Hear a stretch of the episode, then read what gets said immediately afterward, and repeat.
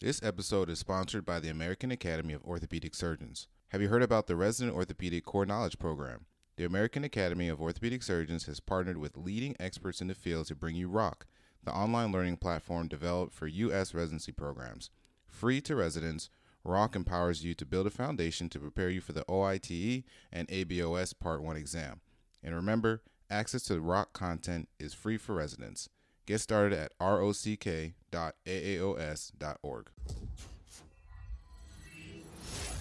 Hello, everybody, and welcome back to yet another episode of the Nailed It Ortho podcast. My name is Dr. Cole. Myself and Dr. Fitz started this podcast to go over high yield orthopedic surgery topics, but you're tuned into our OITE slash our board review series featuring myself and Dr. Spencer Woolwine. If this is your first time listening, welcome to the podcast. If you're a returning listener, welcome back. And if you have not already, check out the Nailed It Ortho podcast companion book that has all the notes literally to every single question that we go over in this podcast uh, on that book. So if you guys want to follow along, take notes, do whatever you want to do. And without further ado, let's go ahead and get into today's episode. You are now listening to Nailed It, the Orthopedic Surgery Podcast, featuring doctors Jay Fitz and Wendell Cole.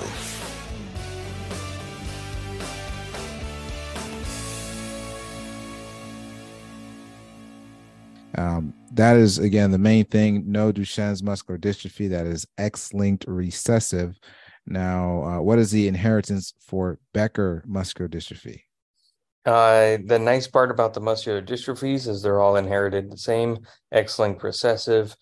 The thing with Becker's and Duchenne's is Becker's is like a low grade Duchenne. So they have lower uh, dystrophin. It's a later onset than Duchenne's uh, muscular dystrophy, and um, I think it's because the the uh, gene alteration is uh, is technically or the uh, the gene is um, inherited differently, and so it's just a uh, different protein, but a less severe form of the protein for uh, Becker's than it is with Duchenne's. And um, so the next one, um, what is the inheritance of SMA or spinal muscular atrophy and its manifestations? So this is going to be um, autosomal recessive. Uh, again, so it's going to be autosomal recessive. And so this is going to be due to a mutation on chromosome 5q, and this is going to be the survival motor neuron 1. And I've seen that shown up as a test answer choice multiple times. So just know that survivor motor neuron 1 is going to be on chromosome 5q. Uh, and some things that patients with spinal muscular atrophy may have may be um, uh, bulbar weakness, tongue fasciculations. I really know that one. Scoliosis, um, hip subluxations. Uh, those are some of the big things to know about sky, uh, spinal muscular atrophy. Now, um, what are some uh, what are some treatment options for spinal muscular atrophy? I will never forget this question as long as I live because this was on my ABOS part one. And Again, sorry, ABOS. I know we're not supposed to discuss questions outside of the exam, but I had a question that directly said, What is the mechanism of action of nusinersen? That's it.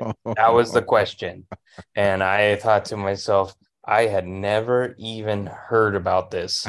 And there was a lot of F bombs and explicatives said during the test at this one question. Um, but nusinersen, also known as Spinraza, is uh, a drug that has been FDA approved for spinal muscular atrophy, and it increases the um, uh, functional survival motor neuron protein.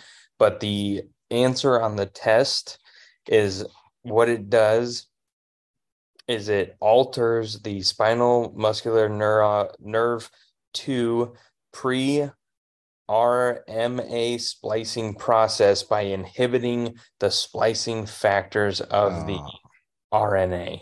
And oh, so basically, on. yeah. So it, it it facilitates the integration of and I get it, but this is this is what was on the test. It facilitates the integration of exon 7 into the mRNA, which enhances the full length protein to be um, expressed and made so that the SMA protein is um, or SMN protein is uh, improved. So there you go. You guys get one question on ABOS. um, and then also you can do uh, gene therapy, which is a very broad term for numerous things that geneticists do that um, we don't need to worry about. So, what is the inheritance and manifestation of Charcot-Marie-Tooth type one? Yep. So this is going to be autosomal dominant, and you need to know it's going to be a duplication of the peripheral myelin protein 22 gene on chromosome 17. And yes, I don't know, but I've seen that also pop up on at least some of the the practice questions. And Charcot-Marie-Tooth disease, which we talked a little bit about in foot and ankle, um, they're going to have absent uh, reflexes. They're going to have distal intrinsic muscle weakness. Again, if you want to learn some more, go and check us out in the foot and ankle section to uh, to dive a little bit deeper into the foot and ankle manifestations of it. Yeah, um, yeah. Just to speak one thing on this, I get it. It's a I and I've come up with stupid ways to remember things, but um, CMT, Charcot-Marie-Tooth. Uh, and it kind of rhymes with 22. So a Charcot-Marie-Tooth was Pimp 22, uh, PMP, so Pimp 22 at the age of 17. That's just how I remembered it. And I I don't I don't know why, but that I think it'll help you guys remember it that if it's a Charcot-Marie-Tooth uh, question, just think Pimp 22 and chromosome 17. Watch, I'm telling you, somebody in like three or four months after the the board, somebody's gonna mess us and be like, "Man, pimp, pimp 22."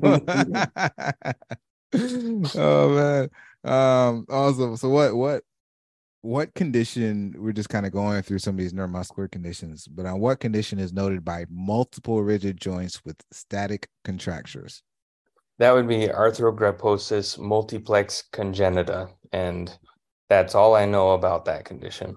So Next, what condition is noted by ataxia, areflexia, weakness, and a positive extensor plantar response? Yeah, that's that's kind of Babinski. Um, so that's going to be Friedreich's ataxia again. So ataxia, areflexia, weakness, and then a positive extensor plantar response is going to be Friedreich's ataxia, and they may um, have, you know, they may also have cardiomyopathy, diabetes and deafness is going to be common. And this is another thing you need to know: it's a mutation uh, is going to be a repetition of the GAA in the FXN gene on chromosome 913. I know that was a lot. You know, these are just again going to be things that like a couple days before the test or whenever, just hammer these as many times as you can in your head to try to remember these small facts. But uh, Friedreich's ataxia, uh, again, is going to be noted by uh, ataxia, areflexia, weakness um, and a positive extensor plantar response. Uh, they may be di- have diabetes, um, cardiomyopathy, and deafness is, is going to be common. And this is going to be a mutation in the repetition of GAA in the FN, FXN gene on chromosome 913. That's like it's like Huntington's. I remember Huntington's was one of those trinucleotide repeats. So this is another trinucleotide repeat. Again, Friedreich's ataxia.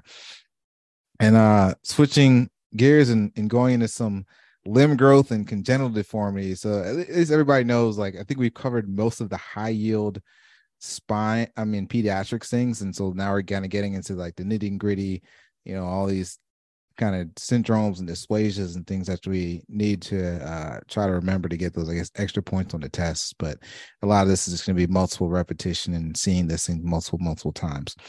Um, but so what Lang length discrepancy uh, length is typically tolerated? That will be up to two centimeters. Um, can be uh, tolerated by most, and um, and then if uh, uh, if it is symptomatic, you can always go to a shoe lift, which up to two centimeters. I mean, if you're doing one centimeter, you can typically treat that in with an inside shoe lift, so they can still buy normal shoes.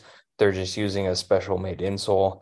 Um, people think that even under two centimeters, you can have back and hip pain, but if if they're big uh, deformities and uh, big discrepancies, then those are the ones that they're going to be uh, very uncomfortable with walking unless they have custom made shoes. So, this episode is sponsored by the American Academy of Orthopedic Surgeons. Are you an orthopedic resident? Then you need to know about ROCK. It's a new resident orthopedic core knowledge program developed by the American Academy of Orthopedic Surgeons. Created for U.S. residency programs and free to residents, ROCK covers 11 subspecialties and is filled with in depth, comprehensive content and quizzes that have been authored and vetted by some of the leading experts in orthopedics. This all in one curriculum will give you the foundation and knowledge you need to become a successful board certified orthopedic surgeon. And remember, access to ROCK content is free to residents. Get started at rock.aaos.org.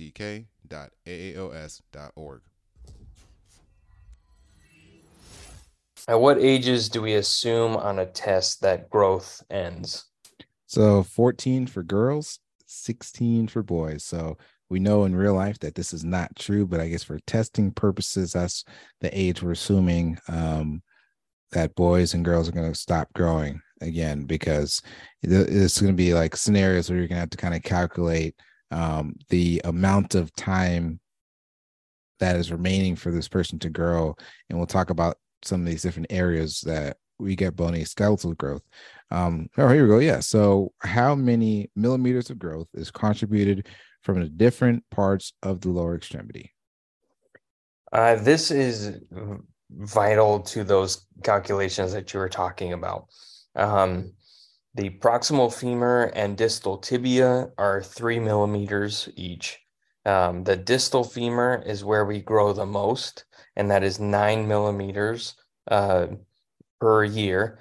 And then the proximal tibia is approximately six millimeters per year. So um, for the upper extremity, the proximal humerus uh, is the greatest and the distal radius is the greatest, where the elbow is the least and the lower extremity, the knee is the greatest, with the distal femur and proximal tibia uh, being the most. So just remember the distal femur is nine, proximal tibia is six, and then the proximal femur and distal tibia are three each. And what are some of the treatment options for limb length discrepancies? Yep. So less than two centimeters, you can treat it with nothing, or if they really need it, you can give them a shoe lift if the predicted leg length discrepancy is greater than two between five centimeters, that's when you're talking about doing something operatively. So like the situation will give it, it'll give it like a 13 year old kid with like some distal femur um, fracture, and they're going to try to have you estimate how much length or how much they would grow over the next, we'll say, three years. So if the distal femur grows at nine millimeters a year times three years, the expected um, the expected like defect or the expected not growth would be what 27 millimeters or greater than two centimeters so they would expect you to do something. In the case again where it's between two and five centimeters that could be something like a contralateral epiphysiodesis or pretty much you stop the growth on the other side because again you predict that in three or four years that they'll have a large length large length length discrepancy. Um, other things that you can do if this happened years and years ago, um, and then they're now skeleton mature and they have a leg length discrepancy of four, um, you could do a shortening type of procedure. Um, if they have a leg length discrepancy or predicted leg length discrepancy greater than five or six millimeters um, in these skeletal mature patients, you may talk about kind of some of these limb lengthening um, things that you can do. So there are a lot of expensive implants out there and a lot of cool technology where you where you can put in a, a nail and it can expand and lengthen the limbs. Uh, you can do an X fix or an osteotomy. You know, I was actually watching this anime show called Baki on Netflix, and they like perfectly described um, what was it like? They perfectly described the like the osteotomy and like lengthening for uh like on the show they described it using an X fix and like the, how, how many millimeters of bone would grow. And I was like, man, this is crazy for an anime show how like accurate this was. Obviously, they were they were trying to talk about like people growing their limbs so they could fight and be better with that. But wow, uh, it was uh it was surprisingly very accurate. I was like, wow, man, that's that's pretty good. Bunch uh, of nerds. oh man, uh, yeah. So again, uh, less than two centimeters, don't do anything, or a shoe lift. If you predict it'll be between two and five centimeters, you can do a contralateral epiphysiodesis. Um, so how long does physiologic varus and valgus go on for? You know, they're little kids and they're one years old, and, and everybody's like, "Oh, their knees look so crazy," and you're like, "Calm down, it's going to change or it's going to be better." But how long does physiologic varus and valgus go on for at the knee? Yeah, so I mean, for those of you that have kids, um, you'll notice because you see your kid walking around from age one to two, and you're like, "Holy cow, they look like they've been riding horses their whole life. They're varus, and so at around two, two and a half, um, their physiologic varus tends to go away, and then their knees will straighten out. And by three, they typically have straight legs, but then at around ages four uh, to four and a half, they'll go into uh, physiologic valgus. And then they will rebalance out at around five to six years old and have straight limbs. So um, that's basically uh, going to key us into the next set of kind of topics we're going to discuss. So um, if the question describes a four year old with varus at the knees, you're already thinking this isn't normal because physiologic varus ends at two. And if they're talking about a 10 year old with knock knees or genu valgum, you also know that that's not normal because physiologic valgus ends around five to six years old. So, yeah. So, so I guess just continuing and uh, and moving forward. So, uh, what is the the most common cause of now pathologic uh, genu varum? You know, we talked about you know physiologic varus and valgus, and you know varus is for around two years, and valgus, you know, in four, five, six years. But what about um, what the most uh, common cause of pathologic genu varum is. Yeah, this will be uh, Blount disease, uh, and it's basically where you um, where you have this deformation of the proximal tibia. It's usually a proximal tibial lesion, and uh, you can have infantile and adolescent. Uh, but in infants, um, they get pretty much excessive uh, medial pressure uh, on the uh, physis and the epiphysis, and you then develop like a osteochondrosis and a physeal bar uh, across that because there's so much pressure on that medial side that the body's natural way to kind of contain that pressure is to form a bony bridge, but then they get continued growth of the lateral side and they continue to develop this bad proximal tibia vera. And then in adolescence, um, they get this varus thrust sort of gait um, and an inhibition of the medial physeal growth, which is uh, kind of what I was talking about with that Hueter-Volkmann principle, where you get that increased pressure um, on the bone, and it the bone is going to remodel in result of the kind of external stresses that are placed on it. Um, but let's say you have a because because we know that physiologic varum is normal for kids about two years old. Um, but if you got a four year old and they have pretty severe uh, uh, genu varum, what are some of the uh, x ray findings you're looking for? Yeah, so you can look at the metaphyseal diaphyseal angle, which I've seen in some questions they just give it to you. Um, like they'll say the met, um, met, metaphyseal diaphyseal angle is 20, 25 degrees, or they may show you um, an AP of like the limb or the leg and show you like a line going up the diaphysis and a line going up the metaphysis and show you that angle in between that. So just know that. Um, but if that angle um, is less than uh, if they're less than 10 years old, um, there is a 95% chance that the bone will resolve uh, for, again, this Blount's disease. Um, I'm sorry if that if the angle is less than 10 degrees, there's a 95% chance that the bowing is going to resolve. If the angle, this met- metaphyseal diaphyseal angle, is greater than 16 degrees, there's a 95% chance that the bowing will progress. So again, on, on Blount's disease, you're looking for the metaphyseal diaphyseal angle. If it's less than 10, uh, uh, you have a 95% chance the bowing is going to resolve. If you're if it's greater than 16 degrees, there's a 95% chance that the bowing will progress.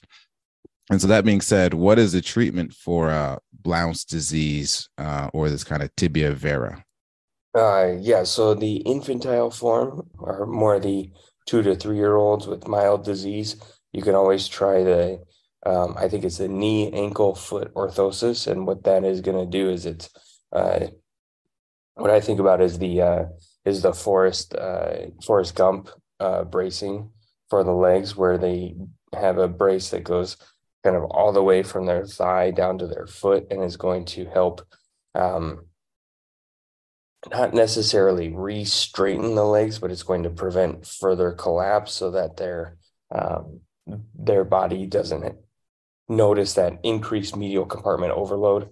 Um, if they are greater than three years old and they have severe disease, um, as you described above with that metaphyseal diaphyseal angle, um, you're going to do a surgical overcorrection with a uh, proximal tibia osteotomy and a bar resection if the physeal bar is present. And you want to do a surgical overcorrection. You really want to make that a extra valgus tibia so that as the proximal tibia continues to grow, that lateral side is still going to grow like it's supposed to, and it will slightly go back into a little bit of varus, but at least it won't be as significant of a varus as it had before. And then uh, for the adolescent Blounts, um, if there's uh, about a year uh, growth re- remaining, um, you can do a hemi uh, epiphysiodesis of the lateral uh, side to uh, kind of keep them where they're at. Um, if it is a severe deformity, um, then you are going to want to just do a proximal tibia osteotomy. And um, basically, what that's going to do is it's you're you're not going to overcorrect nearly as much as you would for a much younger child. Um, but if they still have about a year, year and a half of growth left, you do want to overcorrect a slight bit. But the questions um, you get on ABOS or the OIT, they're not going to necessarily uh, ask you, are you going to overcorrect by three degrees, five degrees, or seven degrees? They're not going to get that specific. So um, just know that for less severe deformities, you can always try bracing or hemiepiphysiodesis. For more severe uh, deformities, you're going to do a proximal tibia osteotomy. Um, and then on the kind of other side of the knee, what's the treatment for a genu valgum? Yeah. So again, uh, most of these um, should should uh, you can resolve. You know, so you can observe most of these, and it shouldn't really increase after seven years of age. So you can observe most of the genu valgum. Um, but if you do need to operate, some of the options are very similar, like a hemiepiphysiodesis or a varus producing osteotomy if it is severe and they're a little bit older. Thank you all for listening to another episode of the Nailed Ortho podcast. I hope that you all enjoyed some, and um, we'll see you all next episode.